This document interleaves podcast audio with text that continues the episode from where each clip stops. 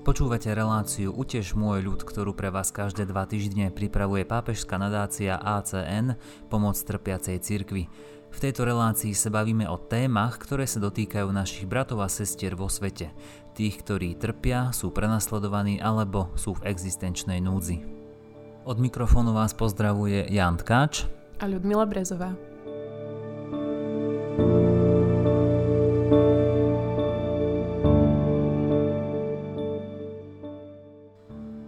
V dnešnom dieli relácie Uteš môj ľud sa obzrieme za návštevu pápeža Františka v Iraku.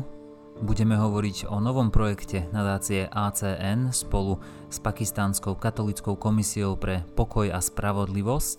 Povieme si pár slov k aktuálnej kampani s názvom Pôstny kalendár a na konci vám krátko predstavíme, čo nás čaká v apríli tohto roku. Prajem vám príjemné počúvanie.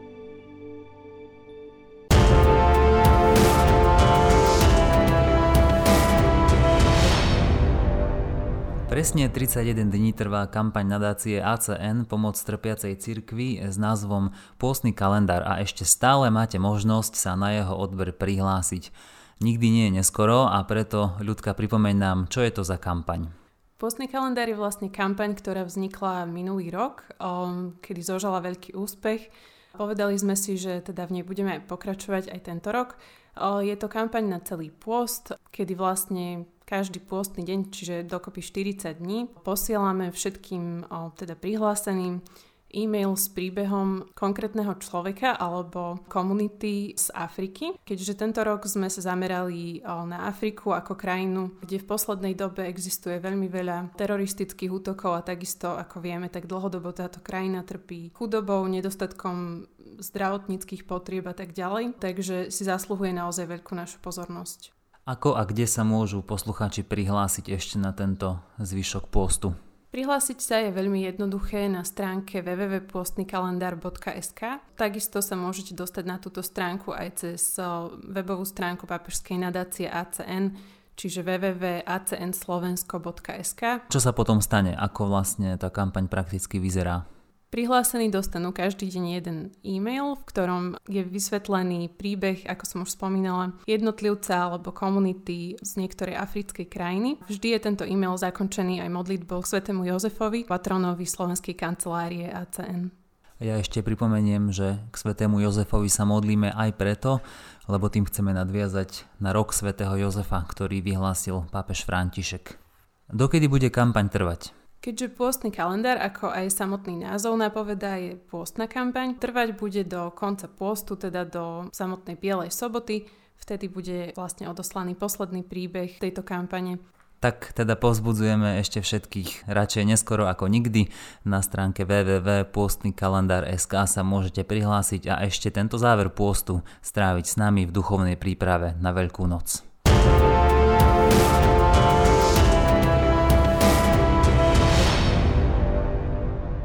Ako vieme, začiatkom marca sa odohrala historicky veľmi dôležitá návšteva pápeža Františka v Iraku. Pápežská nadácia á cé en bola prítomná pri tejto návšteve, keďže vieme, že aj vedúca projektov Regina Lynch bola vlastne súčasťou delegácie pápeža Františka. Ak ťa môžem poprosiť, Jan, mohol by si nám opísať, aká je v Iraku kresťanská tradícia, kam až táto kresťanská tradícia vlastne siaha?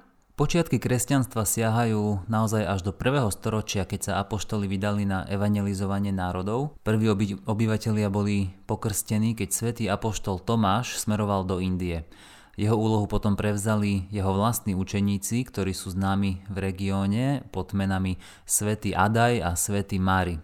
No a dnes je v Iraku a v širšom regióne niekoľko kresťanských tradícií, ktoré skutočne siahajú až k apoštolom. Je to tradícia chaldejská, syriacká, arménska, latinská, melchická, ortodoxná, ale aj protestantská. Takže vidíme, že kresťanstvo tam je naozaj bohato zakorenené. No a faktom je, že kresťanstvo bolo na tomto mieste oveľa skôr ako aj iné náboženstvá.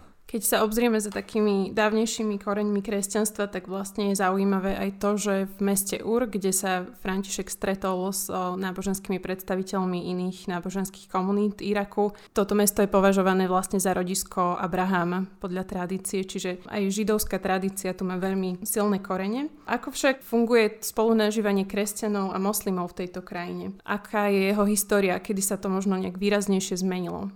Povedal by som možno viac o tom dvadsiatom storočí, keďže to je nám také bližšie. Kým sa Blízky východ nezačal destabilizovať kvôli rôznym vojenským konfliktom, ktoré tam boli, sa kresťanom žilo relatívne dobre. Občas sa vyskytol nejaký problém, ale nemalo to také obrovské rozmery, ako sme videli v posledných rokoch, a hlavne po roku dvetisíc. Počas vlády Sadama Husajna, ktorý bol diktátor a vládol veľmi tvrdou rukou, bol v krajine relatívne pokoj a relatívny poriadok, takže aj kresťania mali určitú slobodu, mohli sa pohybovať po krajine za prácou, za štúdiom. No ale po roku dvetisíctri, keď sa uskutočnila tá vojna v Iraku, samozrejme situácia sa vyhrotila. Až tak, že v roku dvetisícšesť sa odohralo tridsaťšesť bombových útokov na kostoly. V roku dvetisícosem zavraždili chaldejského arcibiskupa Mosulu. V roku dvetisícdesať bombový útok na syriackú katedrálu zanechal päťdesiatosem mŕtvych. Takéto udalosti spôsobovali po celý ten čas útek kresťanov preč z krajiny. Napríklad v regióne okolo Mosulu bolo kedysi štyridsaťpäť chrámov a kláštorov a bolo to naozaj centrum kresťanstva. V roku dvetisícpätnásť Islamský štát natočil také propagandistické video, keďže vieme, že Islamský štát to je tá džihadistická skupina, ktorá vyhlásila tzv. Kalifát. Oni bojovali nielen zbráňou, ale bojovali aj informáciami. No a v tomto videu hovorili o kresťanoch. Citujem. Média začali rozširovať lži o kresťanoch v Mosule a otočili sa chrbtom k dvom dôležitým veciam. Prvá, že kresťania v Mosule si sami vybrali svoj osud. Islamský štát ich pozval na stretnutie, aby rozhodli o svojom živote, oni ale neprišli. A tak si nevybrali ani islám, ani mier. Keď tí v Mosule odmietli, nemali žiadnu ochranu, ani svojej krvi, ani majetku. Koniec citátu. Takže to bol citát z toho videa, z toho propagandistického videa, kde oni sa snažili vlastne prekrútiť pravdu na ruby. To, čo sa v skutočnosti stalo, je, že ten Islamský štát, keď začal okupovať územia, buď museli kresťania rýchlo utiecť, alebo niekde mohli aj ostať, ale museli platiť takú vysokú likvidačnú daň. Jednak tá daň bola pridrahá, to si pomaly nikto nemohol dovoliť, a takisto sa človek bojí zostať v takom regióne, hoci mu niekto sľúbi možno nejakú ochranu alebo nejakú slobodu, tak to, to sa proste nedá takto žiť. Takže skutočne oni všetci masívne utiekli. Takže vidíme, že v posledných rokoch, alebo možno, že v tej, na, na tom začiatku dvadsiateho prvého storočia sa tá situácia veľmi, veľmi destabilizovala. Kresťania skutočne utrpeli veľa rán. Teraz až vlastne po tom, čo bol v roku dvetisícsedemnásť Islamský štát v podstate rozbitý, už sa tá situácia pomaly upokojuje a ten život sa pomaly vracia do starých koľají. Ako si spomenul, Irak musel byť naozaj za tie posledné roky veľmi zničený, o, aj fyzicky a samozrejme aj psychicky, čo sa týka miestnych obyvateľov. Vedel by si nám povedať, ako tá situácia dnes vyzerá, v akom stave sú náboženské budovy, kto pomáha v obnove Iraku? Dnes, ako som povedal, už je to našťastie trochu lepšie, v Iraku vládne relatívne pokoj, i keď sa stále vyskytujú nejaké konflikty. Naposledy pár dní pred pápežovou návštevou povstalci zaútočili raketami na vojenskú základňu a preto aj mnohí hovorili pápežovi Františkovi, aby tú návštevu radšej odložil, no ale pápež povedal, že nemôže sklamať Iračanov po druhý krát. A tak išiel. Preto po druhý krát, lebo už Jan Pavel druhý chcel veľmi navštíviť Irak, ale vtedy sa to nepodarilo. No najväčším problémom kresťanstva v Iraku dnes je tá emigrácia, o ktorej som hovoril. Irak je krajina pôvodného kresťanstva. Cirkev tam založil svätý apoštol Tomáš. To je nesmierne dôležitá vec a ak všetci kresťania odídu, lebo sa tam nebude dať žiť, tak sa stane naozaj taká historická tragédia. Kedysi tam kresťanov bolo jeden a pol milióna a dnes je to už len asi tristotisíc. Nadácia á cé en uskutočnila v roku dvetisíc devätnásť a dvetisícdvadsať prieskum priamo v Iraku. Mali sme tam taký medzinárodný tím odborníkov. No a zistilo sa, že päťdesiatsedem percent kresťanov, ktorí tam dnes sú, to znamená z tých tristotisíc, uvažuje o odchode z krajiny. Očakáva sa, že naozaj do roku dvetisícdvadsaťštyri skutočne odíde asi tridsaťšesť percent z nich, pretože dve tretiny z nich majú už priameho príbuzného v zahraničí, takže to sú alarmujúce čísla. Čo sa týka stavu tej krajiny po praktickej stránke, po tej vojne bolo naozaj zničené všetko. Všetky tie kresťanské mestá, dediny, farské budovy, kostoly, príbytky, jednotlivé rodín, všetko to bolo zrovnané so zemou, aj vzácne pamiatky boli zničené. Mnoho rokov aj dobrodinci nadácie á cé en veľmi štiedro prispievajú a pomáhajú irackej cirkvi, aby sa postavila opäť na nohy, takže sme tam realizovali samozrejme za spolupráce aj miestnych, keďže my vždy vlastne pomáhame tým miestnym, aby sa nejako postavili na nohy sami. Pomohli sme im, aby si tie domy postupne opravili, aby sa tie kresťanské rodiny mali kam vrátiť. Pomohli sme im opraviť kostoly, farské budovy, ale aj sociálne centra, školy a tak ďalej. A môžem spomenúť napríklad chrám Al-Tahira, ktorý je neskutočne krásny, bol postavený v roku devätnásť tridsaťšesť a potom bol zrujnovaný práve islamským štátom. To je nádherný chrám, ktorý navštívil aj pápež, modlil sa v ňom a ktorý reprezentuje to dnešné kresťanstvo v Iraku. Je skutočne takým veľkým chrámom, Takou, takou veľkou archou, kde sa kresťania stretávajú. Takže to je nádherný chrám a máme veľkú radosť, že aj tento chrám sa mohol opraviť. Čo vlastne priniesla návšteva pápeža Františka Iraku, možno po praktickej, ale aj tej symbolickej stránke? V symbolickej rovine hovoríme o nádeji. Kresťania v Iraku veľmi dlhé roky volali o pomoc a potrebovali vidieť, že niekto ich vidí, že niekto na nich myslí, že niekto s nimi cíti. Toto bol odkaz pápežovej návštevy. Dať im nádej, že v tej krajine sa dá žiť, že kresťanstvo tam má budúcnosť, že ich utrpenie, ktoré, ktoré priniesli, malo veľký zmysel. No a v praktickej rovine, keďže pápež sa stretol aj s predstaviteľmi štátu, stretol sa s prezidentom, ale aj s premiérom, táto návšteva veríme, že prinesie aj nejaké ovocie v podobe zabránenia ďalšej emigrácii, keďže kresťania skutočne plánujú emigrovať, oni tam nemajú vlastne veľké vyhliadky na život, tak aj po týchto medzinárodných stretnutiach, po týchto diplomatických stretnutiach si aj tie miestni politici povedia, že áno, musíme pomôcť aj kresťanom, pretože sú to naši obyvatelia a nesmieme dovoliť, aby všetci utiekli z krajiny. Ty už si niečo načrtol ohľadom pomoci aj zo Slovenska, ktorá smerovala smerom do Iraku. Povedz nám možno ešte viac o tom najnovšom projekte, ktorým je podpora Katolíckej univerzity v Erbile. Katolícka univerzita v Erbile vznikla len pred niekoľkými rokmi a dnes má len niekoľko sto študentov, pretože ako sme povedali, všetci utiekli. Založil ju arcibiskup Varda, to je miestny arcibiskup. Na tejto univerzite sa študujú v podstate také základné, by som povedal, univerzitné odbory, ktoré poskytujú tie základné odbory pre uplatnenie spoločnosti. Cieľom tejto univerzity a cieľom aj arcibiskupa Vardu je, aby do päť rokov na tejto univerzite študovalo opäť tisíc študentov, aspoň teda tisíc študentov. No a za týmto účelom nadácia á cé en poskytne taký veľký grant v hodnote jeden a pol milióna eur. A počas tých päť rokov sa bude tento grant distribuovať študentom, ktorí si nemôžu dovoliť, povedzme, platiť školné, nemôžu si dovoliť ubytovanie a tak ďalej, aby znova, ako sme povedali, títo mladí ľudia mali nejakú perspektívu v krajine, aby mohli si nájsť prácu, aby mali vzdelanie, aby si vybudovali nejaké kontakty, aby možno, že ožila trošku aj taká kresťanská inteligencia v krajine, to je nesmierne dôležité. A aby sa takto budovala nejaká kresťanská kultúra. Takže táto univerzita je veľmi, veľmi dôležitá a sme veľmi radi, že ju môžeme aj takýmto spôsobom podporiť.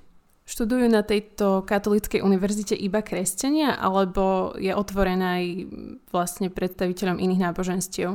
Samozrejme, asi osemdesiat percent tam je kresťanov, aj očakáva sa, že tam bude kresťanov, keď sa tie kapacity naplnia.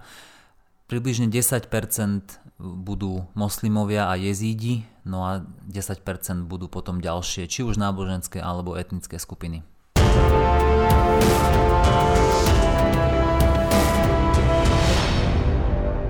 V najbližšom čase sa spustí nová iniciatíva zameraná na riešenie rastúceho počtu únosov a sexuálneho zneužívania kresťanských, ale aj hinduistických dievčat v Pakistane.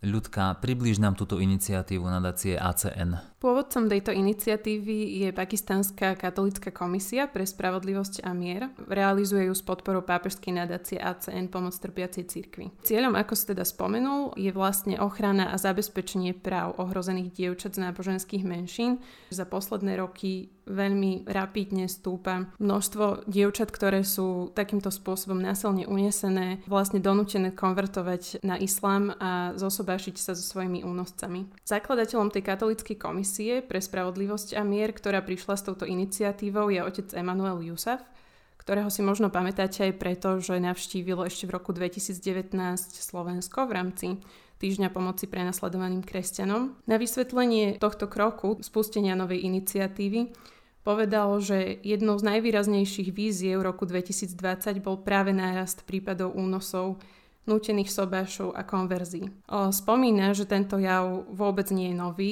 ale zlé na tom hlavne to, že v nedávnej minulosti rapidne vzrástol.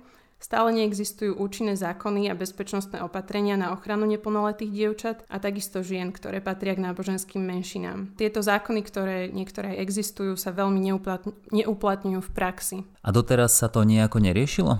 Určité snahy o riešenie tohto problému sa vyskytli. V roku dvetisícštrnásť bol napríklad prijatý zákon o obmedzení manželstva detí v provincii Sindh. Jeho cieľom bolo zamedziť práve sobášom unesených dievčat tým, že sa zvýšil vek na uzavretie sobáša na osemnásť rokov, avšak toto nezabránilo súdom, aby rozhodovali v prospech únoscov dievčat. Stalo sa tak napríklad aj v prípade štrnásťročnej Humy Yunus, ktorá po rozhodnutí Najvyššieho súdu o manželstvách medzi moslimami. Po rozhodnutí tohto súdu vlastne sudcovia Muhammad Iqbal Kalhoro a Irshad Ali Shah rozhodli, že manželstvo Humy s jej údajným únoscom Abdulom Jabarom je platné, pretože konvertovala na islám a najmä preto, lebo mala prvú menštruáciu a to sa vlastne v islamskom práve pokladá za moment, odkedy už žena môže, alebo teda dievča môže uzavrieť platné manželstvo. Preto aj v takomto veľmi zvláštnom prípade, kedy nikto by nepochyboval o tom, že to dievča bolo donútené k takému aktu, sudcovia sú náchylní rozhodovať práve pozitívne v prospech únoscov, keďže tieto dievčatá sú už akoby legálne podľa toho islamského práva v úvodzovkách súdce na výdaj.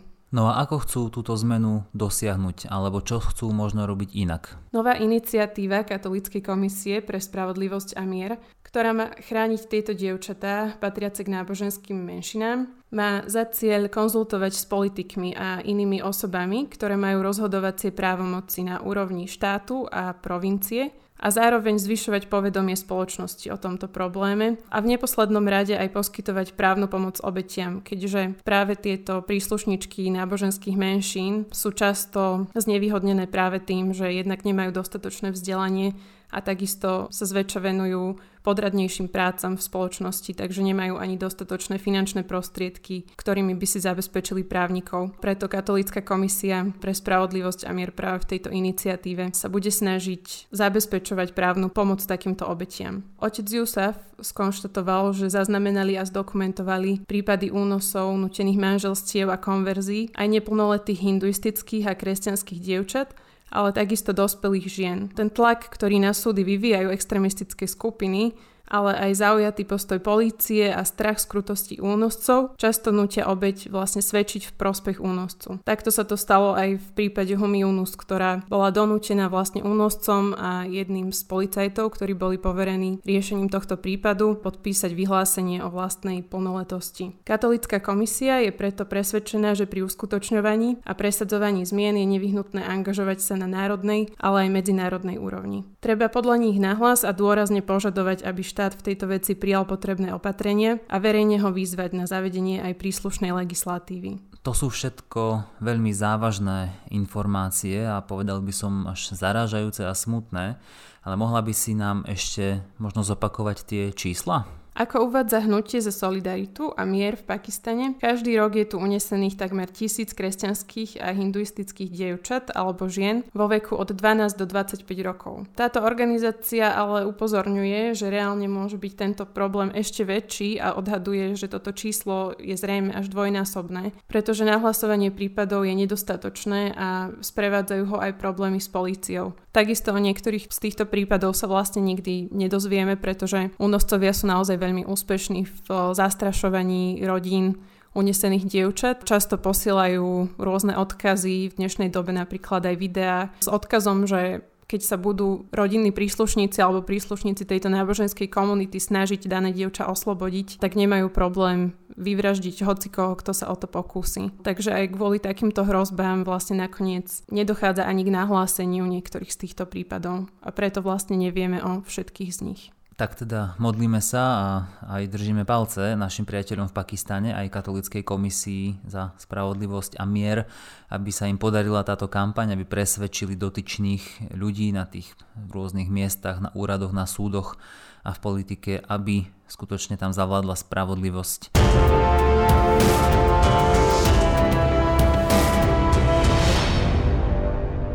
Každé dva roky vydáva pápežská nadácia á cé en, pomoc trpiacej cirkvi, tzv. Správu o stave náboženskej slobody. Kvôli pandémii sa jej vydanie však muselo posunúť z novembra dvetisícdvadsať na apríl dvetisícdvadsaťjeden, ktorý sa blíži.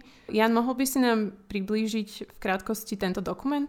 Správa o stave náboženskej slobody je rozsiahlý dokument, ktorý je výsledkom mapovania vlastne takmer celého sveta.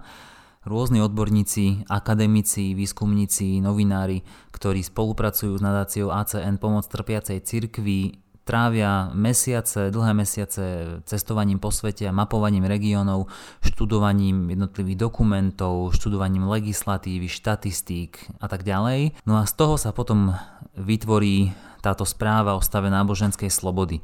Je to dokument, ktorý je naozaj veľmi rozsiahly a mapuje to, ako sa žije ľuďom rôznych vierovyznaní na celom svete. Treba povedať, že u nás je to vždycky tak, že jeden rok vychádza správa o stave náboženskej slobody, ktorá mapuje všetky náboženstvá. Na ďalší rok vychádza správa o stave kresťanov alebo správa o kresťanoch prenasledovaných pre vieru. Čiže jeden rok sa venujeme všetkým náboženstvám, robíme taký komplexný pohľad a na ten ďalší rok sa venujeme iba kresťanom. No a keďže minulý, v minulom roku sme vydávali správu o kresťanoch prenasledovaných pre vieru, tento rok je na rade teda správa o stave náboženskej slobody vo svete. Budeme hovoriť o všetkých náboženstvách. Môžeš nám napríklad povedať, o ktorých krajinách sa budeme môcť dočítať v tejto správe?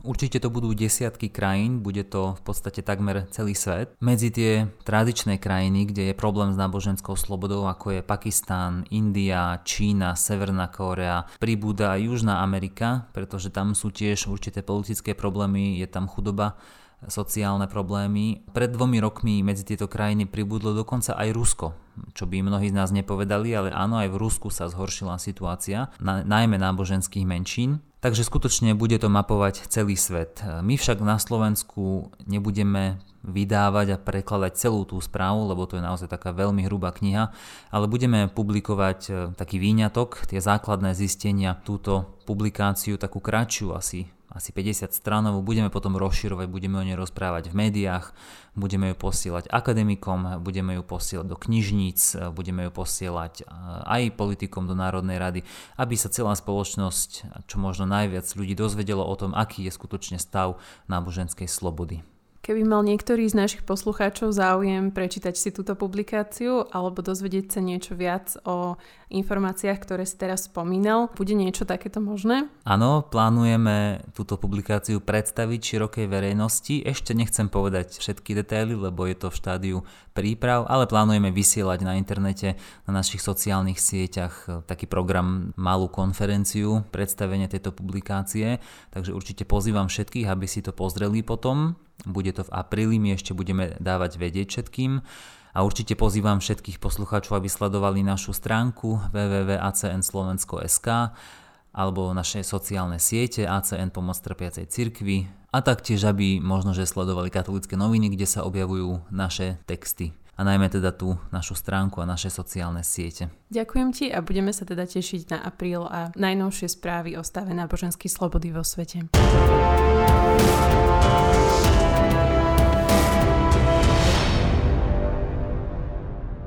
Milí priatelia, relácia Uteš môj ľud, ktorú pre vás každé dva týždne pripravuje pápežská nadácia á cé en Pomoc trpiacej cirkvi, sa pomaly blíži ku koncu.